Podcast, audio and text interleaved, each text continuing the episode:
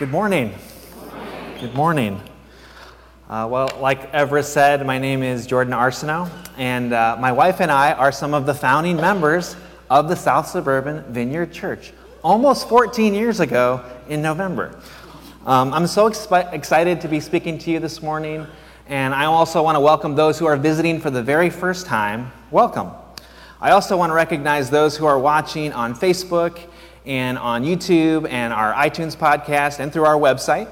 Uh, you're more than welcome to visit with us here in Flossmoor if you're in the neighborhood. Um, so recently, I had the honor of working on a docu series called Trouble on Tap, and um, this series is all about water insecurity, and it covers issues of droughts and floods, and um, toxicity and scarcity of drinking water in the United States. And so far, we've done interviews about uh, dried up lakes in California, and we've done interviews about uh, PFAS, which is uh, basically scientists call these forever chemicals um, that are in uh, the Cape Fear River in North Carolina. And in the latest episode of Trouble on Tap, uh, we featured Chicago's 380,000 lead pipe service lines that uh, go into people's houses. And the city's effort to provide uh, filters and education, um, lead poisoning is very, very bad for the brain. Um, uh, and over time, people get exposed to, to lead. And um, I got to visit some of these houses, and it's, it's kind of crazy what homeowners have to deal with in order to have clean water for, for cooking. Um, and uh, needless to say, I've gotten to see up and close how the issue of water security is a life and death situation, as water is an essential part of life. We drink with it, we cook with it, we grow with it, we wash our dishes with it, we wash our clothes with it, we wash ourselves with it. It's an elemental gift God has given us on this earth to help us survive and thrive. One of the first things that astrobiologists look for when they're looking for aliens on other planets is water, because water is an elemental part of life. Last winter, my family and I learned just how elemental water is for daily living. On Christmas Eve, I heard this loud boom come from the upstairs bathroom on our second floor, and when I came inside of it, water was gushing out of the wall like a high powered hose and a pipe had burst uh, because of the extreme cold temperatures. So I had to turn off the water at the water line and um, wait until a plumber could come. But since it was Christmas, they couldn't come for two days. So basically, we had to survive without water for a couple of days, and you don't know how much you need it until you don't have it anymore. Clean tap water was just something that I had taken for granted up until this point. Jesus says this in John chapter 7. Jesus stood and shouted to the crowds Anyone who is thirsty may come to me. Anyone who believes in me may come and drink. For the scriptures declare, rivers of living water will flow from his heart. And the writer John has this bracketed note. When he said living water, he was speaking of the Spirit who would be given to everyone believing in him.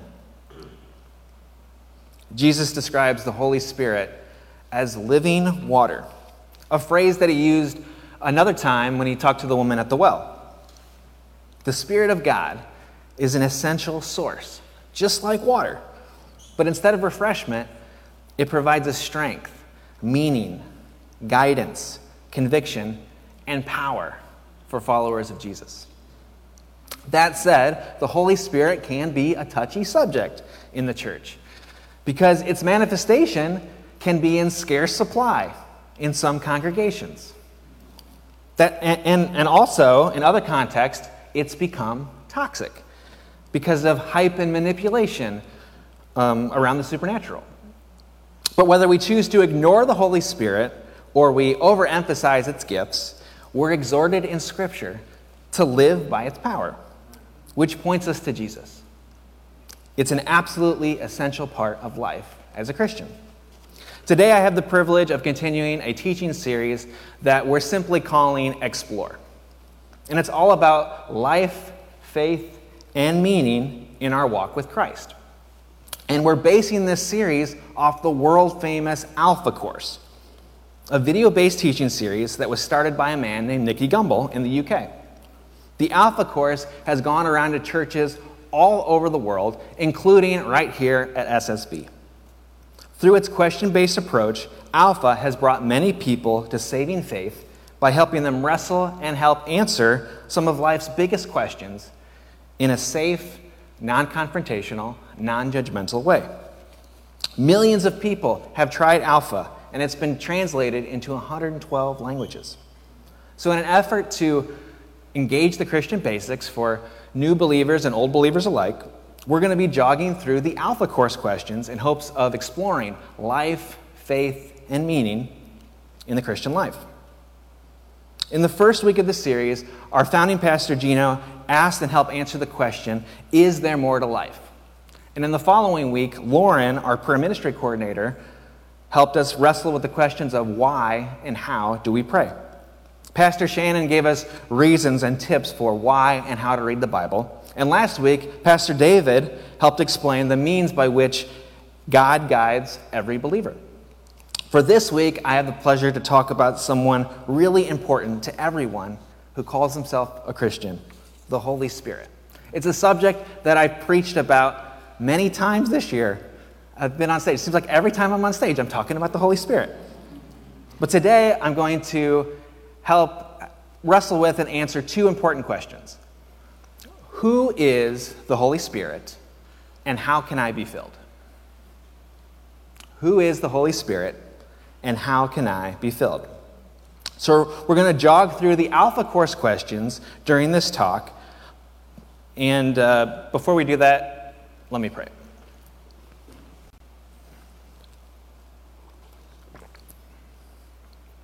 Come, Holy Spirit.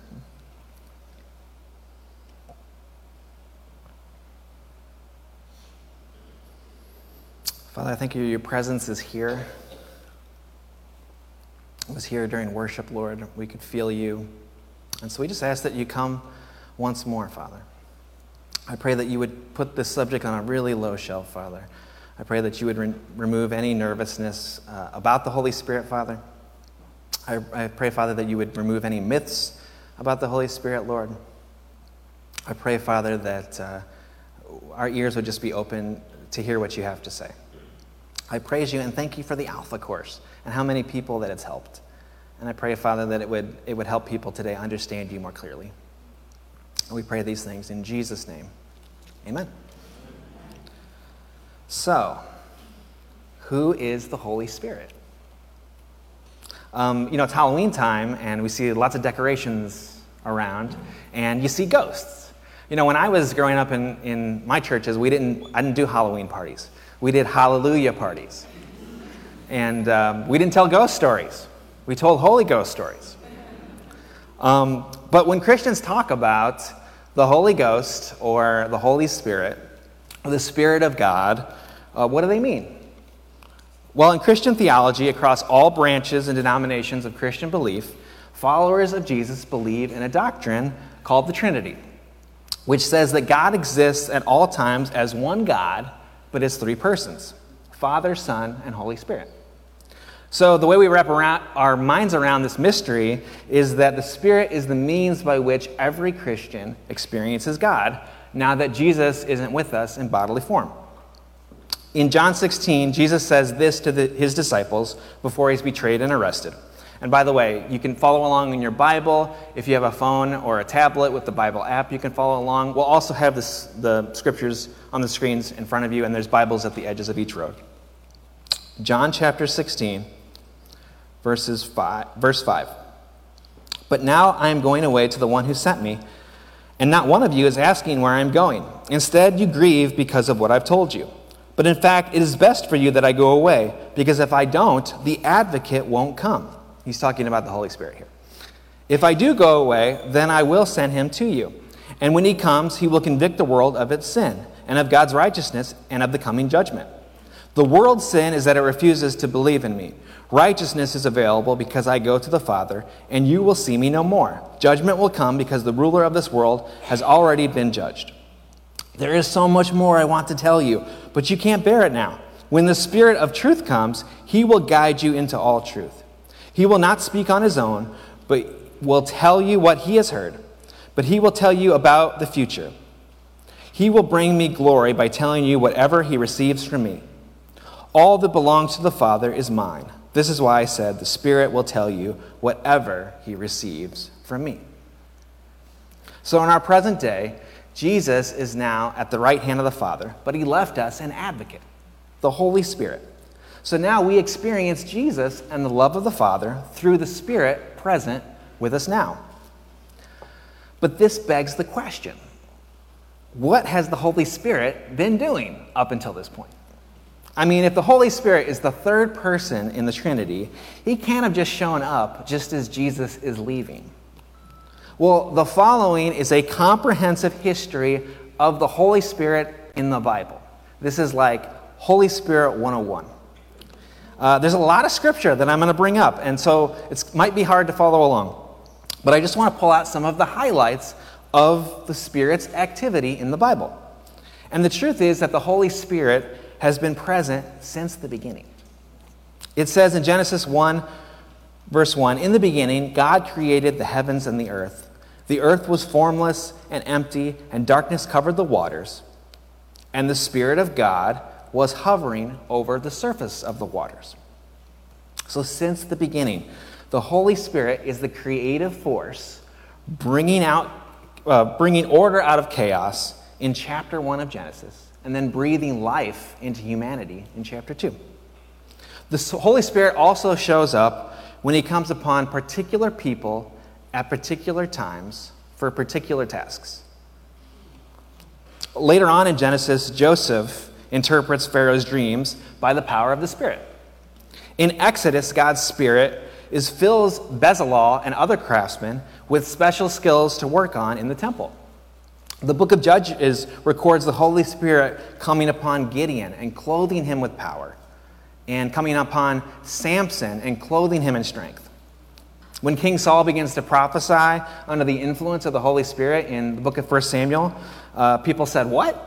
Even Saul is a prophet?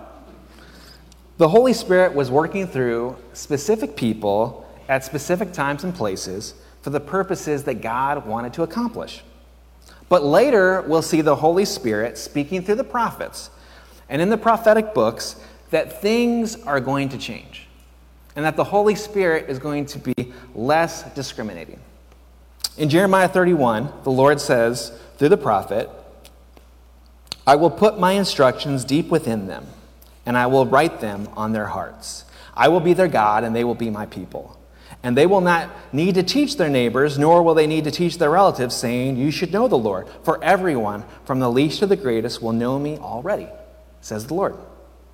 In Ezekiel 36, the Lord says, And I will give you a new heart, and I will put a new spirit in you.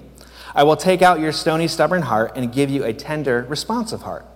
And I will put my spirit in you so that you will follow my decrees and be careful to obey my regulations. And famously in Joel 2, God says, I will pour out my spirit upon all people. Your sons and daughters will prophesy. Your old men will dream dreams, and your young men will see visions. In those days, I will pour out my spirit on even on servants, men and women alike. So the Holy Spirit will dwell inside of people. From the beginning, the Spirit is at work in creation, and then He fills specific people for specific tasks.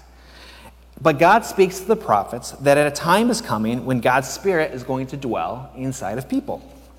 However, these prophecies remain unfulfilled for hundreds of years until Jesus shows up. When Jesus comes along, things start to get weird again. There's great activity in the Spirit on specific people. The Holy Spirit comes upon John the Baptist, and it comes upon Mary, the mother of Jesus, and it comes on Mary's cousin, Elizabeth, and Elizabeth's husband, Zechariah, and a man named Simeon. Then John the Baptist links up with Jesus at his baptism. And this is what we read in Luke 3. As he was praying, the heavens opened, and the Holy Spirit, in bodily form, descended on him like a dove. And a voice from heaven said, You are my dearly loved Son, and you bring me great joy. Jesus received the power of the Holy Spirit at his baptism, and he was filled as he was tempted in the desert, and as he returned to Galilee and began his ministry. He was preaching good news to the poor, he was recruiting disciples, healing the sick, he was casting out demons, and proclaiming the kingdom of God under the influence of the Holy Spirit. As we read before in John 7, Jesus predicts that the Holy Spirit will come. Anyone who is thirsty, come to him, and rivers of living water will flow. And he described the Holy Spirit as the advocate, a helper or counselor, who is the Spirit of truth, convicting us of our sin and pointing us to the coming judgment. Jesus was then crucified on the cross and the sins of humanity and raised to life again after three days in the tomb. He appears to the disciples in a glorified body and begins teaching them. And he says this in Luke 24 And now I will send the Holy Spirit just as my Father promised. But stay here in the city until the Holy Spirit comes and fills you with power from heaven. Then Jesus is raised into the clouds, and the disciples waited for the Holy Spirit to come as Jesus had instructed. And in Acts chapter 2, we read this on the day of Pentecost. Suddenly there was a sound from heaven like a roaring of a mighty windstorm, and it filled the house where they were sitting. Then what looked like flames or tongues of fire appeared and settled on each of them. And everyone present was filled with the Holy Spirit and began speaking in other languages, as the Holy Spirit gave them this ability. At that time, there were devout Jews from every nation living in Jerusalem. When they heard the loud noise, everyone came running, and they were bewildered to hear their own languages being spoken by the believers. The disciples were filled with the Holy Spirit that day, and they received new languages and a new boldness and new power to spread the gospel in Jerusalem, Judea, Samaria, and everywhere else. And Luke says in the book of Acts that 3,000 people were added to their number that day by the power of the Holy Spirit. Peter says this in Acts 2. Each of you must repent of your sins and turn to God, and be baptized in the name of Jesus Christ for the forgiveness of your sins. Then you will receive the gift of the Holy Spirit. This promise is to you, to your children, and to those far away, all who have been called by the Lord our God. So that brings us to today, right? We are those who are far off, or far away. Today we live in the age of the Spirit, that God has promised to give every Christian his Spirit. Amen? So, what does the Spirit do? That's a good question to ask. Um, have you ever met someone and uh, they say what their job is, but you don't really know what they do? Um, this is my experience as a TV producer. Um, when you tell someone you're a TV producer, they don't, they don't really know what to do with that. Like, what do you, what do, you do? What are you producing? I talked to David Jacob before the, the sermon started, and he's, he's an engineer. And so I asked him, like, when you say you're an engineer, do people understand what an engineer does? And he's like, yeah, you know, some people, but not very many. I mean, if we're Christians, we should know what the Holy Spirit does. Amen? Um, if it's absolutely essential for every life of a Christian, then it matters. If it's, if it's like water, you know, water is important for cooking, cleaning, um, keeping us alive. Uh, how important is God's Spirit? Well, Jesus said in John 3 that the Spirit, through the Spirit, we are born again. We are born again, that the Holy Spirit gives us a new spiritual life. We are born again into a new family through Jesus and become sons and daughters of God. Uh, Paul says a lot about what the Holy Spirit does in Acts chapter 8. Um, he says that the Holy Spirit frees us from the power that leads to death, that allowing the Holy Spirit to control us prevents us from sinning, uh, that it promotes peace in our hearts and in our minds, and that the Spirit gives life to our bodies in the same way that it raised Christ Jesus from the dead, and that all who are led by the Spirit are children of God. The Holy Spirit offers forgiveness and adoption into God's family.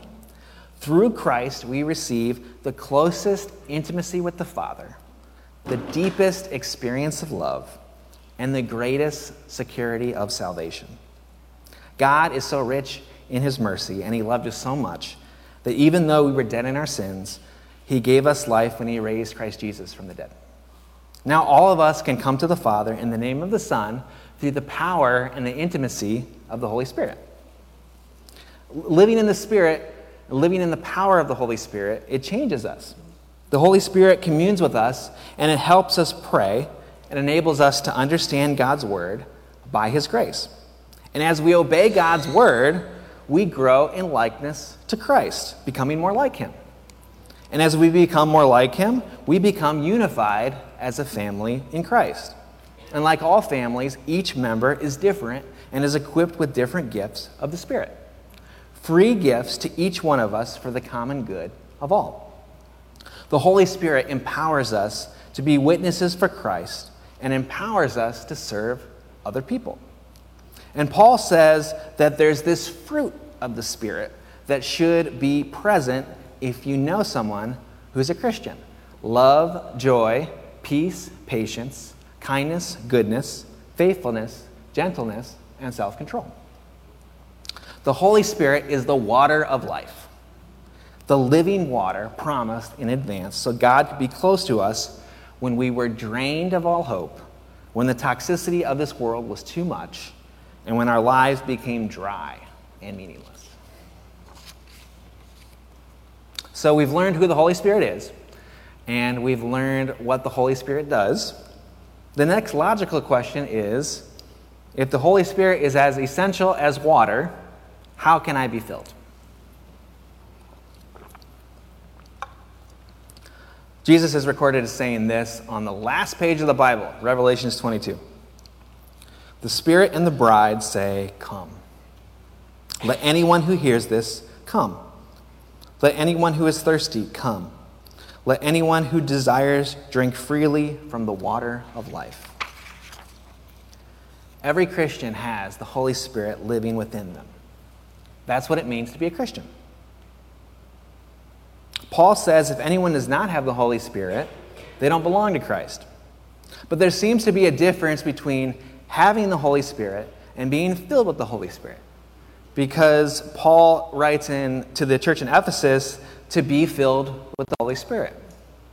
He contrasted being filled with the Holy Spirit with being drunk. Um, he says, Don't be drunk with wine because that will ruin your life. Instead, be filled with the Holy Spirit.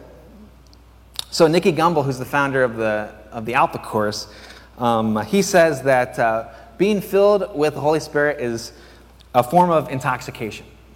Um, it's a sober intoxication. It's the only kind of intoxication that doesn't leave you with a hangover afterwards.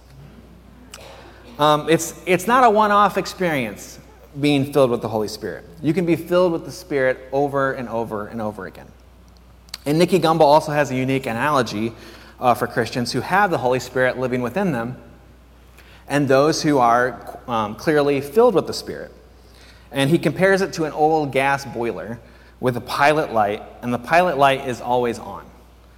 Um, uh, my mom has a gas boiler like this, and it used to scare the heck out of my twin brother and I when we were kids. It would make these loud noises um, when it would turn on, and uh, you could hear these noises in the radiators throughout the house. My dad used to joke that there was a troll in the basement banging on the pipes with a crowbar, and, and that image is still stuck in my head.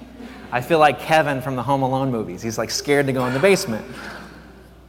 Um, uh, but when the heat comes on, uh, the pilot light's always on. There's always this like blue flame, basically, that's always glowing. But when the heat comes on, you hear, right?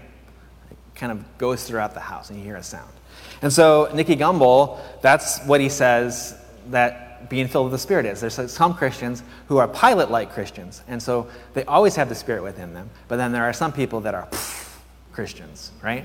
And you, you can tell when they're filled with the Holy Spirit. Um, on the day of Pentecost, there was a group of people who were longing to be filled. They were longing to be filled with the Spirit. They'd been praying, and then suddenly a sound like a blowing of a violent wind came from heaven and filled the whole house where they were sitting. They saw what seemed to be tongues of fire that separated and came to rest on each of them. So all of them who were longing to be filled with the Holy Spirit were filled. Every single one of them. They were longing to be filled. They were filled with the Holy Spirit and they began to speak in other tongues as the Spirit enabled them. Um, so I would say that if you are in these seats today and, and you are longing to be filled, you are desperate to be filled, you will be. You will be. Still, there are some here today who would say that they're not longing to be filled, but they're receptive to it. You're, you're receptive to being filled with the Holy Spirit. And you'd have a lot in common with the Samaritan believers in Acts chapter 8.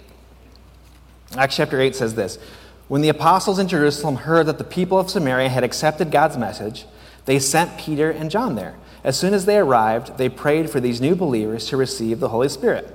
The Holy Spirit had not yet come upon any of them, for they had only been baptized in the name of the Lord Jesus. Then Peter and John laid their hands upon these believers, and they received the Holy Spirit. So these Samaritans uh, allowed themselves to be prayed for by Peter and John, and they received the Holy Spirit. So they weren't necessarily longing to be filled, but they were open to it. So I would say that if you're someone who is open but not longing to be filled, you can be filled with the Holy Spirit today. Um, still, there's some of you here that might be sitting here, and maybe you have your arms crossed and you're hostile to being filled with the Holy Spirit. Just hostile. You know, all this talk of the Holy Spirit is just not like connecting with you. And you don't really agree with any of this stuff, or it makes you very nervous. Um, you might be someone who says, I'm just kicking the tires of faith. I don't even believe in God, like right now. Um, well, if this message about the Holy Spirit is making you feel hostile, then you might have a lot in common with the person who became the Apostle Paul. Uh, he was there with Stephen, who was the first person to be murdered because of their faith, and he was like participating in Stephen's martyrdom. Um, and after that, he went around persecuting Christians, arresting them, um, and putting them in prison. And while he was planning to do more of that, he was on the road to Damascus and he encountered Jesus. Jesus appeared to him in a blinding light. And Paul actually went blind while on the road. And this is what we read in Acts chapter 9. So Ananias went and found Saul. He laid his hands on him and said, Brother Saul, the Lord Jesus who appeared to you on the road has sent me so that you might regain your sight and be filled with the Holy Spirit. Instantly, something like scales fell from Saul's eyes, and he regained his sight. Then he got up and was baptized. Afterward, he ate some food and regained his strength. Saul stayed with the believers. Saul was, Paul was also called Saul. So Saul stayed with the believers in Damascus for a few days. And immediately he began preaching about Jesus in the synagogues, saying, He indeed is the Son of God. All who heard him were amazed. Isn't this the same man who caused such devastation among Jesus' followers in Jerusalem?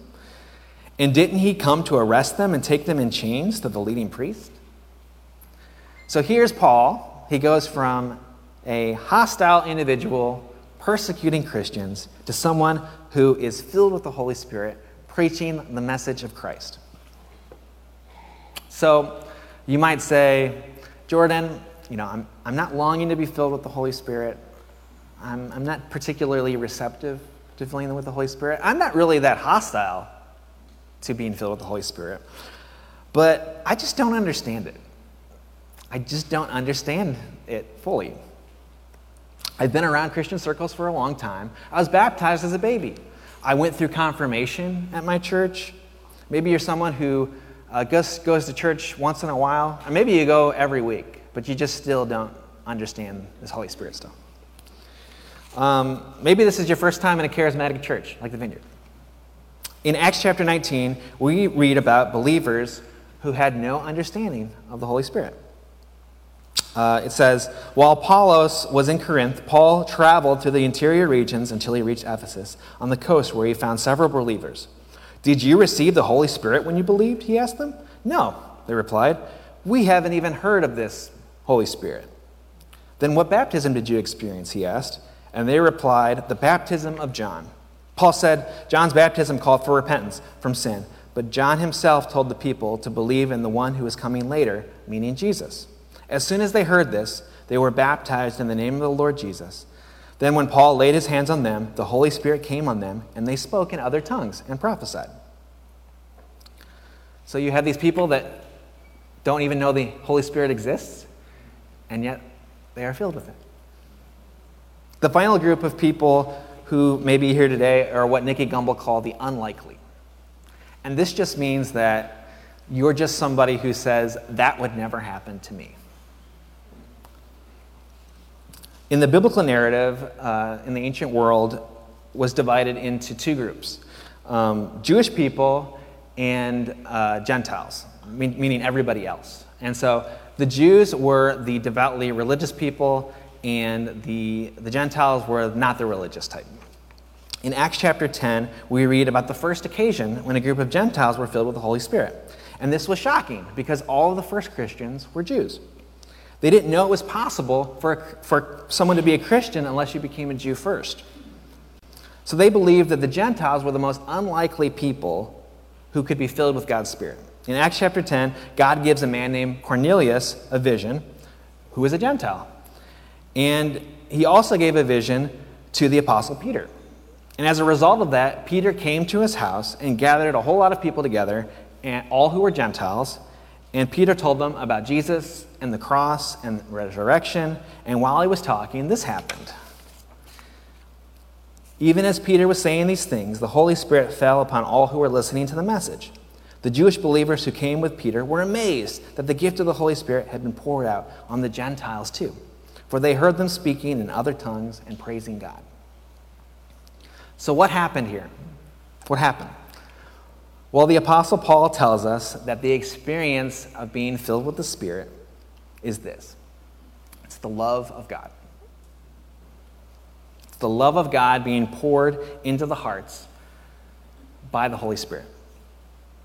Uh, Romans 5 5. This is a good verse to memorize. Romans 5 5. For we know how dearly God loves us because he has given us the Holy Spirit to fill our hearts with his love. For we know how dearly God loves us because he has given us the Holy Spirit to fill our hearts with his love. That's what these Gentiles experienced.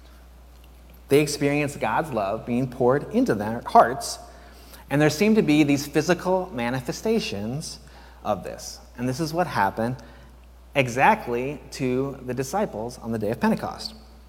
There were these tongues of fire, right? tongues of fire of the Holy Spirit.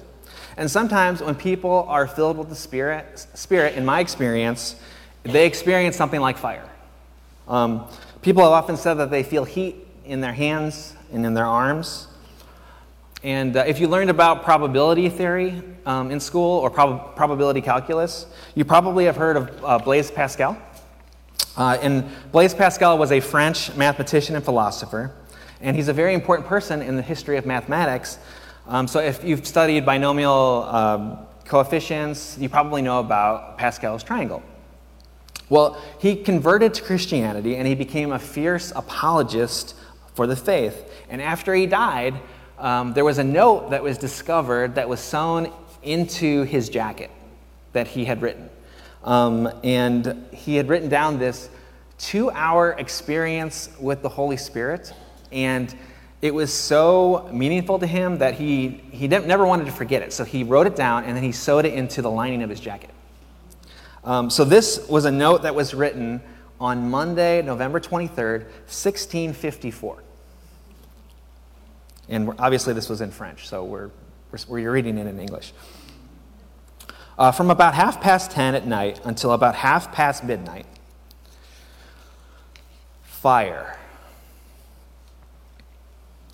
God of Abraham, God of Isaac, God of Jacob, not of the philosophers and of the learned, certitude, certitude, feeling, joy, peace. God of Jesus Christ, my God and your God. Your God will be my God. Forgetfulness of the world and everything except God. He is only found by the ways taught in the gospel grandeur of the human soul, righteous Father, The world has not known you, but I have known you. Joy, joy, joy, tears of joy. I have departed from him. They have forsaken me, the fount of living water. My God, will you leave me? Let me not be separated from him forever. This is eternal life, that they know you, the one true God, and the one that you sent, Jesus Christ. Jesus Christ. Jesus Christ. And he wrote a lot more than that, but I can't read it all because we're just going to be going on forever. Um, but do you think that Pascal had an experience of the Holy Spirit? Sometimes an experience of the Holy Spirit is like the word for wind in Hebrew, which is uh, the same as spirit, and it's ruach. And uh, it's an onomatopoeia word, and actually, we talked about this actually in our small group um, the other day. It's kind of like the breath of God coming into a person. And sometimes um, in worship, even, you'll see people and you can just tell that something is going on, right? You can see their eyes kind of fluttering, or it even feels like someone is kind of being blown over by, um, by a wind.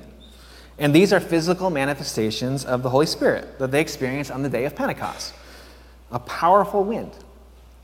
Now, these physical manifestations are powerful and meaningful, and there's nothing like being touched by the Holy Spirit if, you, have had the experience. But these physical manifestations are not what it's all about. I want to I wanna make that clear. They don't, they don't always happen, right? And sometimes we can overemphasize them too much. But if they do happen, um, don't be surprised and don't be worried um, because this does happen. It happened to Pascal almost 400 years ago. It's about God's love being poured into our hearts. That's what matters.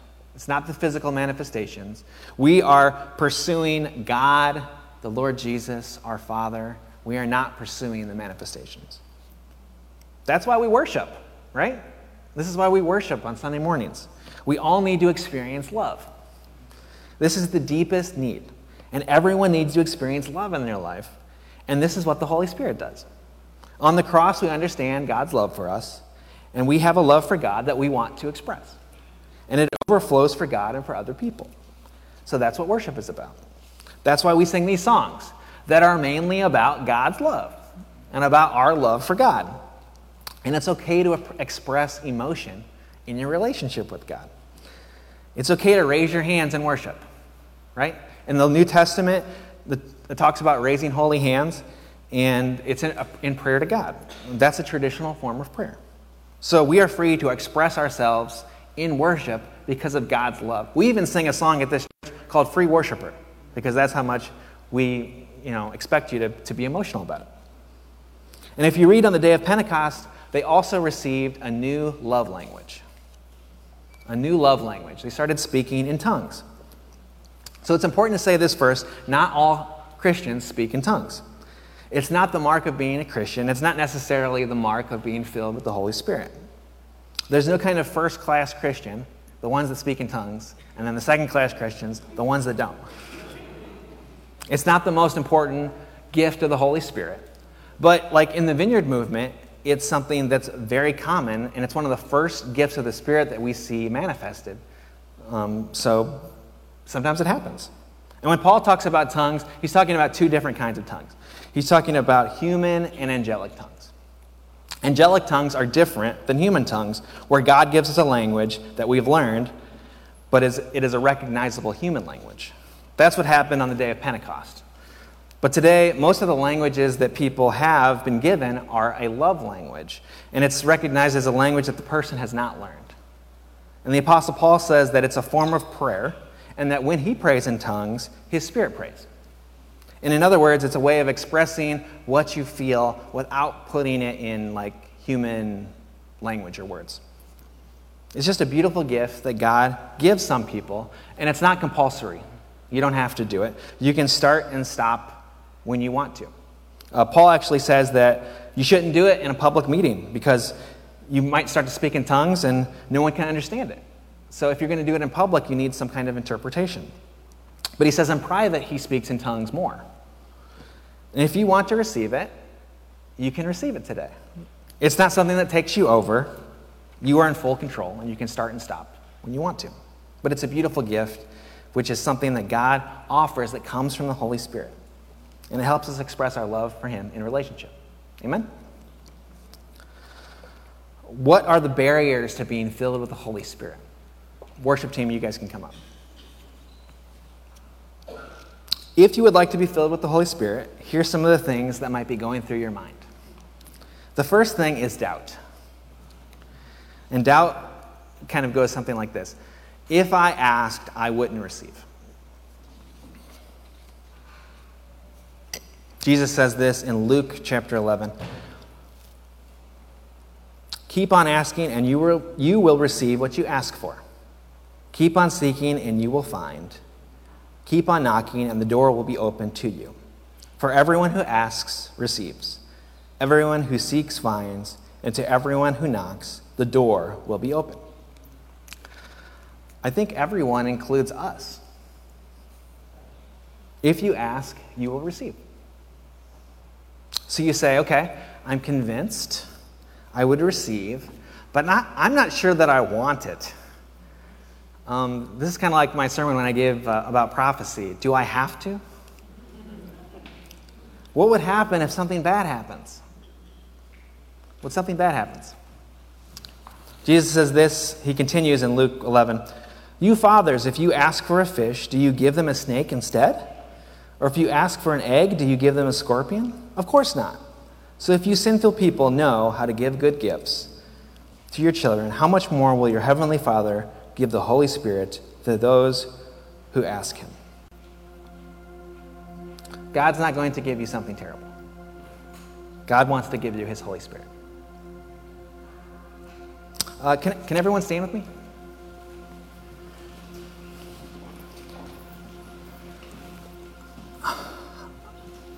And um, can you just open your hands? I just want everyone to open their hands in a receiving posture, you're getting something from God. And I'm going to ask for God to come and for the Holy Spirit to fill us. Everyone who is a Christian has the Holy Spirit.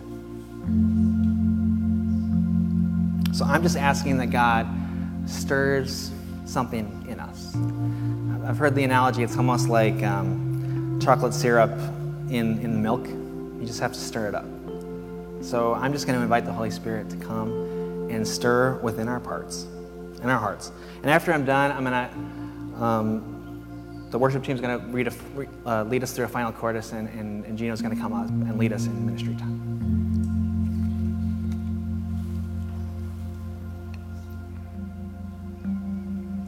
Come, Holy Spirit.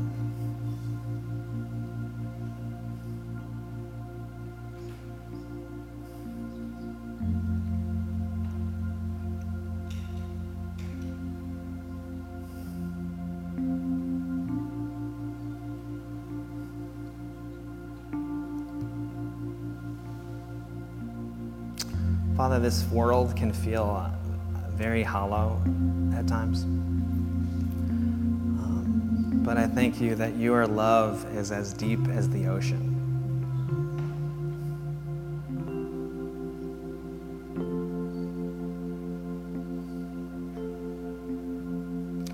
And Father, sometimes our lives feel like empty wells that are completely dry.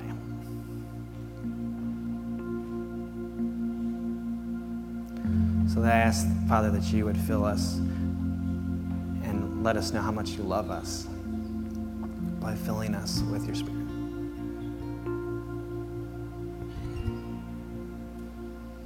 Father, we pursue you and you alone, and we just want to be close to you. Wherever you are on the spectrum, whether we're longing, Father, whether we're receptive, whether we're hostile, whether we don't understand it, or whether we are just feel like the unlikeliest person in the world that you would give a touch to. I pray you would come.